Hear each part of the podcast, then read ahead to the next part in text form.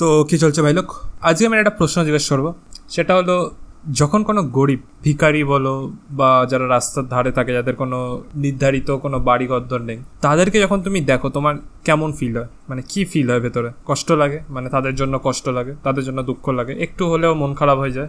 তাই তো? এটা এটা সাধারণ একটা রিয়াকশন কোনো খুবই গরিব বা কোনো ভিখারিকে দেখলে, যেটা আমাদের সবার মধ্যেই হয়। এবার আমার মধ্যেও এরকম হতো। কিন্তু তারপরে আমার সাথে একটা ইনসিডেন্ট হয়। একটা ঘটনা ঘটে। আমার স্কুল জীবনে, যখন আমার কোন ক্লাস? ক্লাস নাইন বা টেন? না, ক্লাস নাইন, টেন না, ক্লাস এইট বা সেভেন, ক্লাস সেভেন বা এইট, এই টাইমে। তো কী হয়েছে, আমাদের স্কুলের বাইরে একটা বাচ্চা মেয়ে, একটা বাচ্চা মেয়ে ভিখারি। সে দাঁড়িয়ে থাকতো ভিক্ষা চাইতো, যখন স্কুলে আমরা ঢুকতাম, ভিক্ষা চাইতো।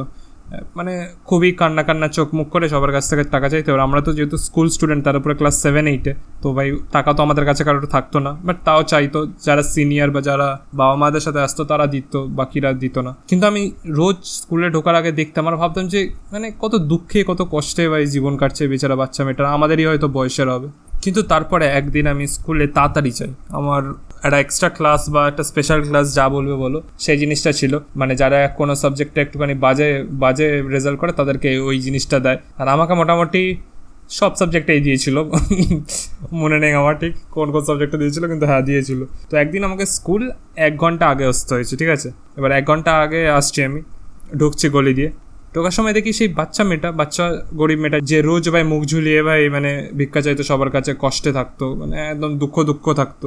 সে দেখি ভাই হেভি ভাই দাঁত খেলাচ্ছে, দাঁত খেলিয়ে খেলছে একটা ছেলের সাথে, খেলা করছে। মানে নর্মাল হাসছে নর্মাল জাস্ট আমাদেরই মতন ভাই মস্তি করছে। এবার না আমি দাঁড়িয়ে দাঁড়িয়ে দেখছি, দেখার পরে আমি ভাবলাম যে না ভাই দেখি ব্যাপারটা সিনটা কি আমি একটু দেখি।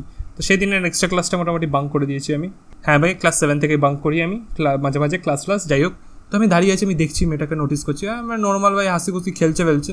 যেই আমাদের তোর স্টুডেন্টদের আসা নর্মাল স্কুল টাইমিং হয়ে গেল, অমনি দেখি সে খেলাধুলা ছেড়ে দিয়ে তার একটা বাটি আছে যে বাটিটায় ও সবার কাছ থেকে চায়, টাকা চায়, সে বাটিটা নিয়ে মুখটুক ঝুলিয়ে আবার সে একটা জায়গায় দেখি বসে গেল। সে একই ভাই মুখ ঝুলিয়ে দুঃখিত মুখে ভাই দাঁড়িয়েছিল। সেদিনে ভাই একটা জিনিস বুঝলাম যে গরিব মানেই যে সবসময় ভাই দুঃখী থাকবে, এর কোনো মানে নেই। হ্যাঁ ভাই খাবার দাবার হয়তো ঠিকভাবে পায় না। হয়তো ভাই মানে টাকা না আসলে হয়তো খিদের পেটে থাকবে। কিন্তু সেটার সাথে খুশি থাকা, না থাকার কোনো রিলেশন নেই। যতই গরিব হোক, যতই যাই হোক, তাদের লাইফে খুশি থাকার মতন যথেষ্ট কারণ আছে। মানে গরিবদের অবভিয়াসলি অনেক দুঃখ, কষ্ট আছে। কিন্তু ভাই, এরকম না যে তাই তারা চব্বিশ ঘন্টাই দুঃখী থাকে বা চব্বিশ ঘন্টাই ভাই কষ্টে থাকে। তাদেরও ছোট ছোট জিনিসের একটু হ্যাপিনেস আছে ভাই, যেটা তারা এনজয় করে যাতে তারা খুশি হয়ে যায়। মানে তুমি এরকম ভাবো যে আমরা মাঝে মাঝে ভাবি যে, এই ছেলেটা এর কাছে তো কিছুই নেই, বেচারা খুব কষ্টে দিন যাপন কাটায়। কী আছে এর কাছে? কিছুই নেই। আমার কাছে ভাই টিভি কম্পিউটার আছে, তো সেটাও নেই। তো বাড়িতে কারেন্টই নেই। তাহলে ভাই সারা জীবন টোয়েন্টি ফোর সেভেন ভাই কষ্টতে থাকে, দুঃখতে থাকে। কিন্তু না ভাই মানে হয়তো এই সময় ভাই আম্বানি আমাদের কথা ভাবছে যে, এই কী মিডিল ক্লাসের ছেলেরা? অর্ধেক রুমে এসি থাকে না, একটা মাত্র রুমে এসি থাকে কারও কারও তো এসি থাকে না। কি করে এরা জীবনযাপন করে? সারাদিন কি চব্বিশ ঘণ্টা মানে দুঃখিত থাকে? এরকম হয়তো আম্বানি ভাবছে আমাদেরকে পয়েন্ট আউট করে। এটা খুব ভাবার বিষয়।